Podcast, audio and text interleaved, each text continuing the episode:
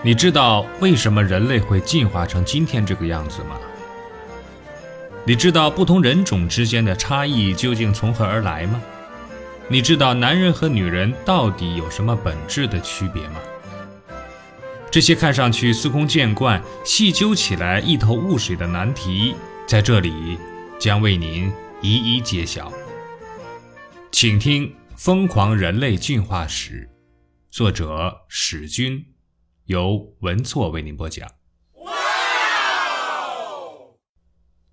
为什么能站着活就一定不能趴着？难以确定人类直立行走的时间，并不意味着要停止对直立行走机理的探索。我们仍然可以退而求其次，追问另外一个有意义的问题，那就是什么样的自然压力迫使人类祖先能够直立行走？用我们大白话说，就是直立行走能带来什么好处？有人会怀疑了：如果连直立行走的时间都难以确定的话，还有可能回答其他问题吗？一件事情找不着开端，又怎么能说清楚存在的理由呢？其实呢，这是两码事。直立行走的时间固然重要，但并不是非常的重要。正如我们每天都要起床一样，只要起床后认真工作。那一天仍然有意义，尽管我们可能记不清楚到底是几点起床，但无论八点起还是九点起，只要是从躺着状态起来了，我们就可以问另一个问题：为什么要起床？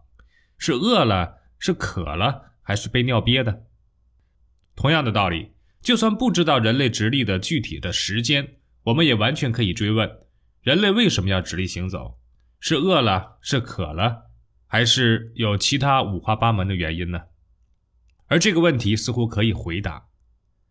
二零零六年呢，土耳其出现了一个奇特的家庭，偶然呢打开了一扇人类进化的天窗，或者说可以使我们窥探到人类直立行走的生物学原因。土耳其是没有计划生育政策的，以至于呢有一个家庭是一共生养了十九个孩子。其中呢，有五个完全失去了直立行走的能力，只能靠手脚爬行，语言和行为也大大的倒退，说话呢像猩猩一样大声吼叫。更为严重的是呢，他们没有时空的概念，更不知道自己在哪里，也不知道季节变化和日月推移，只能日复一日的以相同的心情生活在狭小的空间里，不悲不喜，无欲无求。无独有偶啊，二零一一年，伊拉克也发现了类似的家庭，有三个兄弟只能用四肢爬行，与那个土耳其家庭呢是如出一辙。这两件事震动了科学界，说明直立行走的意义远远超过其行为本身。它不仅仅是骨骼排列的问题，而且极有可能还与语言和智力发展密切的相关。尽管有人认为那只是家庭照顾不周的恶果。但这方面的研究仍然立即成为了热门。经过基因分析，证实那些爬行的孩子身体中与直立行走相关的基因发生了突变，同时导致小脑受损，丧失了行为的控制能力，从而引发了一系列行为的改变。经过进一步的研究，似乎证明，在直立行走与爬行之间呢，或许只有一两个基因的差距。我们可能在一念之间站了起来。也可能还是继续爬行，这要看那个关键的基因有没有发生随机的突变。而对于直立行走而言，基因突变只是生物学的原因，或者叫近因；而我们想了解的是进化原因，又叫做远因，或称为终极原因。只有了解了终极的原因，才能真正了解人体进化的意义。生物学的终极原因，也就是进化原因。那么问题来了，直立行走的终极原因究竟是什么呢？嗯，数十年前呢，有一个极为流行的观点，认为直立行走是为了腾出前肢去制造并使用石器工具，并最终呢把前肢变成了手。这种观点在新的证据面前已经完全站不住脚了。人类直立行走的时间要比石器的出现早了至少约一百多万年，也就是说。大约在一百多万年的漫长岁月中，人类根本没有用自己的双手制造过任何石器的工具，但他们的前肢已经变成了手。此外呢，还有很多相关的理论，比如认为直立的主要意义在于恐吓对手。突然站立意味着身材猛地高大了一倍。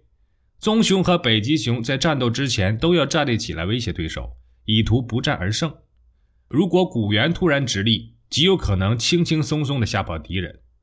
但这一理论的困境是，现存的黑猩猩和大猩猩同样会站立威胁敌人，特别是银背大猩猩，勃然大怒的时候捶胸顿足，雷霆万丈。但他们并没有因此而获得直立行走的上乘功夫。另一些学者认为，在空旷的草原上，食物稀少而分散，为了照顾家庭，古猿不得不从很远的地方把食物和水搬回到驻地。这样就必须腾出手来直立行走。还有人说，古猿需要用双手抱着婴儿，所以导致的直立行走。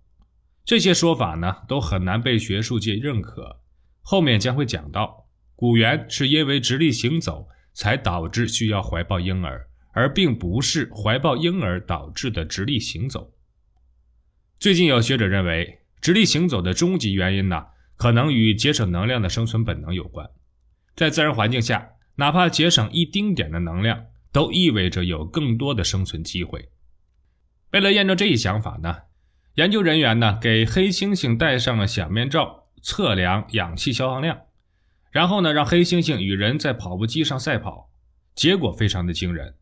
人类直立行走所需要的能量只是黑猩猩的四分之一左右，也就是说，在相同的运动距离的情况下，当黑猩猩需要吃四根香蕉的时候。直立行走的人类只吃一根就够了，节省下来的能量就可以做很多的事情，可以更好的发育，也可以更好的繁殖，甚至在闲极无聊的时候和同伴玩几个恶作剧，从而学习更多的社交技能。节省能量还意味着另外一种可能，那就是人与黑猩猩吃掉相同的香蕉后，却可以走出比黑猩猩更远的路程，而走得越远。找到食物的可能性就越大，人类呢因此而迈上了征服世界的行程。可黑猩猩仍然被限制在远古栖息地举步维艰，就因为运动消耗太大，没有走遍全球的资本。虽然呢这一观点有点争议，但黑猩猩的运动范围不如人类开阔，这是确定无疑的事实。他们很少贸然走出自己熟知的丛林。本集播放完毕。欢迎订阅和分享。